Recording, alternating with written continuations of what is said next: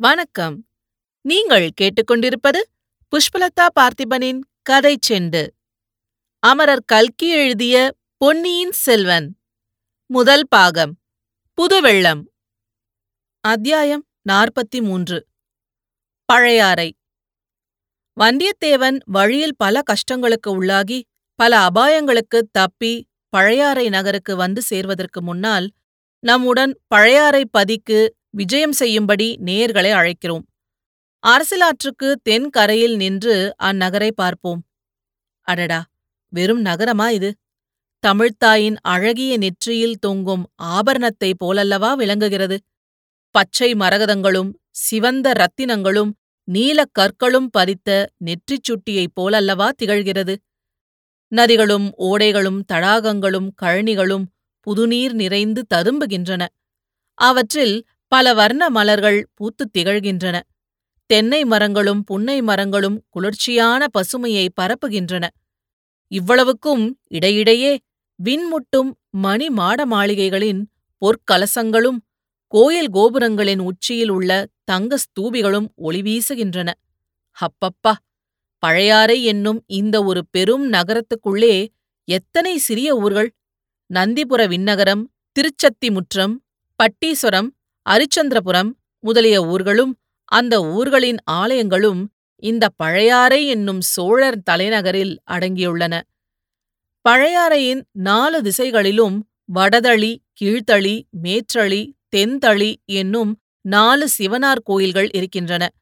போர் வீரர்கள் குடியிருக்கும் ஆரியப்படை வீடு புதுப்படை வீடு மணப்படை வீடு பம்பைப்படை வீடு ஆகிய நாலு வீரபுரிகள் காணப்படுகின்றன. இவ்வளவுக்கும் நடுநாயகமாக சோழ மாளிகை என்றால் ஒரே மாளிகையா? விஜயாலய சோழருக்கு முன்னால் இது ஒரு தனி மாளிகையாக இருந்தது. பிறகு ஒவ்வொரு அரசகுமாரனுக்கும் ஒவ்வொரு இளவரசிக்குமாக பழைய சோழ மாளிகையொட்டி புதிய புதிய மாளிகைகள் எழுந்து நிற்கும் காட்சியை காண்பதற்கு ஆயிரம் கண்கள் வேண்டும். வர்ணிப்பதற்கோ பதினாயிரம் கவிஞர்களின் கற்பனா சக்தி போதாது. இருநூறு ஆண்டுகளுக்குப் பின்னால் வந்த சேக்கிழார் பெருமான் தேரின் மேவிய செழுமணி வீதிகள் சிறந்து பாரில் நீடிய பெருமைசேர் பதி பழையாறை என்று வர்ணித்தார் என்றால் சுந்தர சோழரின் காலத்தில் இந்த நகர் எவ்வளவு கோலாகலமாக இருந்திருக்கும் என்று யூகித்துக் கொள்ளலாம். எனினும் நாம் முதன்முதலில் இந்த பழம்பெரும் பதிக்கு செல்லும் சமயத்தில் அதை பூரண கோலாகல தோற்றத்துடன் பார்த்து மகிழ முடியவில்லை. சுந்தர சோழ சக்கரவர்த்தி இந்நகரின் சோழ மாளிகையில் வீற்றிருந்து அரசு செலுத்திய காலத்தில் இங்கு வந்து பார்க்க நமக்கு கொடுத்து வைத்திருக்கவில்லை. சக்கரவர்த்தி நோய்பட்டு தஞ்சை மாநகர் சென்ற பிறகு வெளிநாடுகளிலிருந்து சிற்றரசர்களும் ராஜதூதர்களும் மந்திரி பிரதானிகளும் சேனாதிபதிகளும் இங்கு வருவது நின்று போயிற்று. அவர்களுடன் வழக்கமாக வரும் பரிவாரங்களின் கூட்டமும் குறைந்துவிட்டது நாலு படை வீடுகளும் வசித்த போர் வீரர்களில் பாதி பேர் இப்போது ஈழ நாட்டு போர்க்களங்களில் தமிழர் வீரத்தை நிலைநாட்டிக் கொண்டிருக்கிறார்கள். மற்றவர்களில் ஒரு பகுதியார் வடதிசை எல்லையிலும் இன்னொரு பகுதியினர் மதுரையிலும் இருந்தார்கள். எனவே படைவீட்டுப் பகுதிகளில் இப்போது பெரும்பாலும் வயோதிகர்களும் பெண்மணிகளும் சிறுவர் சிறுமிகளுமே காணப்பட்டார்கள். மழவர்பாடியில் வாழ்ந்து வந்த வேளக்கார படையினர் தத்தம் குடும்பங்களோடு தஞ்சைக்கு சென்று விட்டபடியால் நகரின் அப்பகுதியானது பூட்டப்பட்ட வீடுகளுடன் வெறிச்சென்று இருந்தது. இராஜாங்க காரியங்களை நடத்தி வந்த அமைச்சர்கள் சாமாண்டகர்கள் அதிகாரிகள் அனைவரும் தத்தம் குடும்பத்தோடு தஞ்சைபுரிக்கு சென்று விட்டார்கள். இப்படியெல்லாம் இருந்த போதிலும் பழையாறை வீதிகளில் கூட்டத்துக்கும் கலகலப்புக்கும் குறைவில்லை. இப்போது அவ்வீதிகளில் பெரும்பாலும் ஆலயஸ்தபதிகள் சிறப்பு கலைஞர்கள் சிவனடியார்கள் தேவார ஓதுவார்கள் அரண்மனை ஊழியர்கள் ஆலய பணியாளர்கள் கோயில்களில் சுவாமி தரிசனம் செய்யவும் திருவிழா காட்சிகளை பார்க்கவும் வெளியூர்களிலிருந்து வரும் ஜனங்கள் ஆகியோர் அதிகமாக சஞ்சரித்துக் கொண்டிருந்தனர். இன்றைக்கு ஏதோ திருவிழா போல் காண்கிறது. வீதிகளில் அழகிய ஆடை ஆபரணங்கள் அணிந்து ஆடவரும் பெண்டிரும் சிறுவர் சிறுமிகளும் உலாவி வருகின்றனர். தெரு முனைகளில் ஆங்காங்கு ஜனங்கள் கும்பல் கூடி நிற்கின்றனர். அக்கும்பல்களுக்கு மத்தியில் ஏதேதோ வேடம் புனைந்தவர்கள் நின்று ஆடிப்பாடுகிறார்களே! சற்று கவனித்துப் பார்க்கலாம். ஆம் இவர்கள் கிருஷ்ணனைப் போலவும் கோபாலகர்களைப் போலவும் அல்லவா வேடம் புனைந்திருக்கிறார்கள்? இந்த கூட்டத்துக்கு நடுவில் ஒரு கிருஷ்ணர் ஒரு மலையை தூக்கிக் கொண்டு நிற்கிறாரே. அவரை தேவராஜனாகிய இந்திரன் வந்து வணங்குகிறானே. இன்னொரு கூட்டத்தின் நடுவில் கிருஷ்ணனை நாலு முகங்கள் உள்ள பிரம்மதேவர் வந்து தோத்தரித்து வணங்குகிறாரே.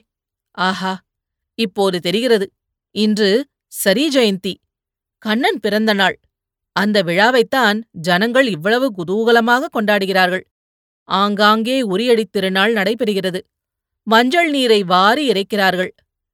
நந்திபுர விண்ணகரத்துப் பெருமாள் கோவிலை சுற்றி இந்த திருவிழா கொண்டாட்டங்களை அதிகமாக நடைபெறுகின்றன. இது என்ன? கண்டேன் கண்டேன் கண்டேன். கண்ணுக்கினியன கண்டேன். என்று பாடுவது யார்? தெரிந்த குரலாயிருக்கிறதே. இதோ நமது பழைய சிநேகிதர் ஆழ்வார்க்கடியார் நம்பி சாக்ஷாத்காரமாக நிற்கிறார். நின்று பாடுகிறார். அவரை சுற்றிலும் ஒரு கும்பல் கூடுகிறது. சிலர் பக்தி ஸ்ரத்தையுடன் கேட்கிறார்கள். வேறு சிலர் எகத்தாளம் பண்ண தொடங்குகிறார்கள். ஆழ்வார்க்கடியாரின் கைத்தடியினால் யாருடைய தலைக்கு சேதம் நேருமோ என்று நாம் அஞ்சுகிறோம். விண்ணகர கோயிலின் வாசலில் ஒரு சலசலப்பு. வீதிப்புறத்தில் நிறுத்தியிருந்த ரதங்களும் பல்லக்குகளும் கோயில் வாசலுக்கு வருகின்றன. கோயிலுக்குள்ளிருந்த மாதரசிகள் சிலர் வருகிறார்கள். இப்பெண்மணிகள் பெரிய குளத்துப் பெண்டீர்களாகவே இருக்க வேண்டும். ஆமாம் பழையாறை அரண்மனைகளில் வாழும் மகாராணிகளும் இளவரசிகளும் தான் இவர்கள். எல்லாருக்கும் முதலில் பெரிய பிராட்டி என்று நாடு நகரமெல்லாம் போற்றும் செம்பியன் மாதேவி வருகிறார். இவர் மழவரையர் குலப் புதல்வி சிவஞான செல்வரான கண்டராதித்தரின் பட்ட மகிஷி. வயது முதிர்ந்த விதவை கோலத்திலும் இவருடைய முகத்தில் எத்தகைய தேஜஸ் ஜொலிக்கிறது? அவருக்கு பின்னால் அரிஞ்சய சோழரின் பத்தினியான வைதும்பராயர் குலப்புதல்வி ராணி கல்யாணி வருகிறார். ஆஹா இவருடைய அழகை என்னவென்று சொல்ல? இந்த முதிய பிராயத்திலும் இவர் முகத்தில் இப்படி களை வீசுகிறதே யௌவன பிராயத்தில் எப்படி இருந்திருப்பாரோ? இவருடைய புதல்வராகிய சுந்தர சோழர் வனப்பு மிக்கவர் என்று பிரசித்தி பெற்றிருப்பதில் வியப்பென்ன? இவரைத் தொடர்ந்து சுந்தர சோழரின் மற்றொரு பத்தினியான சேரமான் மகள் பராந்தகன் தேவி வருகிறார். இன்னும் பின்னால் வானுலகிலிருந்து நேரே இறங்கி வந்த தேவ கன்னிகையரையொத்த குந்தவை பிராட்டி வானதி இன்னும் நாம் அரசியலாற்றங்கரையில் பார்த்த அரசகுலப் பெண்கள் வருகிறார்கள். விஜயாலயன் காலத்திலிருந்து சோழ வம்சத்தினர் சிவனையும் துர்க்கையையும் குலதெய்வமாக கொண்டு வழிபடுகிறவர்கள். ஆனால் திருமாலிடமும் மற்ற சமயங்களிடமும் இவர்களுக்கு துவேஷம் என்பது கிடையாது. இன்று கண்ணன் பிறந்தநாள் என்பதை முன்னிட்டு பெருமாள் கோயிலுக்கு வந்தார்கள் போலும். பெரிய பிராட்டி செம்பியன் மாதேவி பல்லக்கில் ஏறும் சமயத்தில் ஆழ்வார்க்கடியாருடைய பாடல் அவருடைய காதில் விழுந்தது. அதற்காகவென்றே ஆழ்வார்க்கடியார் உரத்த சத்தம் போட்டு பாடினார் போலும். செம்பியன் மாதேவி அவரை தம் அருகில் அழைத்து வரச் செய்தார். ஆழ்வார்க்கடியார் அடக்க ஒடுக்கத்துடன் வந்து நின்றார். திருமலை சில நாட்களாக உன்னை காணோமே ஸ்தல யாத்திரை சென்றிருந்தாயோ? என்று கேட்டார். ஆம் தாயே ஸ்தல யாத்திரை சென்றிருந்தேன். திருப்பதி காஞ்சி வீரநாராயணபுரம் முதலிய பல கஷேத்திரங்களை தரிசித்தேன். சென்ற இடங்களிலெல்லாம் பல விந்தைகளை கண்டும் கேட்டும் வந்தேன். அரண்மனைக்கு நாளைக்கு வந்து யாத்திரையில் கண்டு கேட்ட விந்தைகளை சொல்லு. இல்லையம்மா இன்றிரவு மறுபடியும் நான் புறப்பட வேண்டும். அப்படியானால் இன்று மாலையே வந்துவிட்டு போ. வருகிறேன் தாயே தங்கள் சித்தம் என் பாக்கியம். பல்லக்குகள் ரதங்கள் எல்லாம் புறப்பட்டு அரண்மனைக்கு விரைந்து சென்றன. குந்தவை பிராட்டி ஆழ்வார்க்கடியாரை சுட்டிக்காட்டி ஏதோ கூற மற்ற அரசிலங்குமரிகள் களீர் என்று சிரித்தார்கள். சிரிப்புக்கு காரணம் கண்டறிய ஆழ்வார்க்கடியார் அந்த பக்கத்தை நோக்கினார். குந்தவை பிராட்டியின் கண்கள் ஆழ்வார்க்கடியாருடன் ஏதோ சங்கேத பாஷையில் பேசின. ஆழ்வார்க்கடியார் அச்செய்தியை அறிந்து கொண்டதற்கு அறிகுறியாக தலைவணங்கினார். சோழ மாளிகையிலே செம்பியன் மாதேவி வசித்த மாளிகை நடுநாயகமாக இருந்தது. அதன் சபா மண்டபத்தில் பொன்னால் செய்து நவரத்னங்கள் இழைத்த சிம்மாசனத்தில் அந்த பெருமூதாட்டி அமர்ந்திருந்தார். காரைக்கால் அம்மையார் திலகவதியார் முதலான பரம சிவபக்தைகளின் வழி தோன்றிய அப்பெண்மணி வெண் பட்டாடை உடுத்தி விபூதியும் ருத்ராட்ச மாலையும் தரித்து வேறு எவ்வித ஆபரணங்களும் பூணாமல் அளவற்ற செல்வங்களுக்கிடையில் அஷ்டஸ்வரியங்களுக்கு மத்தியில் வைராகிய சீலையாக வாழ முடியும் என்பதை நிரூபித்துக் கொண்டிருந்தாள். தலையில் மணிமகுடமும் வேறு ஆபரணங்களும் அணியாதிருந்த போதிலும் அவருடைய கம்பீர தோற்றமும் சுயம் பிரகாசமான முகமும் அரச குலத்தில் பிறந்து அரச குலத்தில் புகுந்த அரசர்க்கரசி என்பதை புலப்படுத்தின. சோழ அரச குடும்பத்தை சேர்ந்தவர்கள் அத்தனை பேரும் விதிவிலக்கின்றி இந்த பெரும் மூதாட்டியை தெய்வமாக மதித்து பாராட்டி கொண்டாடி அவருடைய விருப்பத்துக்கு மாறாக எதுவும் சொல்லாமல் நடந்து வந்ததில் யாதொரு வியப்பும் இல்லை என்றே நினைக்கத் தோன்றும். ஆயினும் அத்தகைய பயபக்தி மரியாதைக்கு இப்போது ஒரு களங்கம் ஏற்பட்டிருந்தது. அந்த பெண்ணரசியின் புதல்வர் மதுராந்தக தேவர் அன்னையின் கருத்துக்கு மாறாக அவருடைய கட்டளையை மீறி பழுவேட்டரையர் குலத்தில் மனம் புரிந்து கொண்டார். அது மட்டுமின்றி சோழ சிம்மாசனத்துக்கு அவர் ஆசைப்படுகிறார் என்ற செய்தியும் பராபரியாக வந்து செம்பியன் மாதேவியின் காதில் விழுந்து அவருக்கு சிறிது மனக்கவலையை ஏற்படுத்தியிருந்தது. செம்பியன் மாதேவியின் அரண்மனை முற்றத்திலும் சபா மண்டபத்திலும் சிற்பிகளின் கூட்டமும் தேவார பாடகர்களின் கோஷ்டியும் ஜே ஜே என்று எப்போதும் கூடியிருப்பது வழக்கம். தூர தூர தேசங்களிலிருந்து சிவனடியார்களும் தமிழ் புலவர்களும் அடிக்கடி வந்து பரிசல்கள் பெற்று போவது வழக்கம். சிவபூஜை பிரசாதம் கொண்டு வரும் அர்ச்சகர்களின் கூட்டமும் அதிகமாகவே இருக்கும். அன்றைக்கு திருமுதுகுன்றம் தென்குரங்காடுதுறை திருமழபாடி முதலிய ஊர்களிலிருந்து சிற்பிகளும் சிவபக்தர்களும் வந்து தத்தம் ஊர்களில் கோயில்களில் கருங்கல் திருப்பணி செய்வதற்கு மகாராணியின் உதவியை கோரினார்கள். கோயில்களை எந்தெந்த ஊர்களில் என்னென்ன முறையில் கட்ட உத்தேசம் என்பதற்கு சித்திரங்களும் பொம்மை கோயில்களும் கொண்டு வந்திருந்தார்கள். முதலாவது இரண்டு கோயில்களின் திருப்பணியை செய்ய உதவி அளிப்பதாக சொல்லிவிட்டு மழப்பாடியா? எந்த மழப்பாடி? என்று பெரிய பிராட்டி கேட்டார். சுந்தரமூர்த்தி சுவாமிகளை குரல் கொடுத்து அழைத்து பாடல் பெற்றாரே அந்த பெருமான் வீற்றிருக்கும் மழப்பாடிதான் என்று அந்த ஊர்க்காரர் சொன்னார். அது என்ன சம்பவம்? என்று மழவரையரின் செல்வி கேட்க மழப்பாடிக்காரர் கூறினார். சுந்தரமூர்த்தி சுவாமிகள் சோழ நாட்டு ஸ்தலங்களுக்கு யாத்திரை செய்து கொண்டிருந்தபோது ஒரு நதியை கடக்க வேண்டியதாய் இருந்தது. நதியை தாண்டி அப்பால் செல்லத் தொடங்கினார். அப்போது சுந்தரம் என்னை மறந்தாயோ? என்று ஒரு குரல் கேட்டது. சுந்தரமூர்த்தி திடுக்கிட்டார்.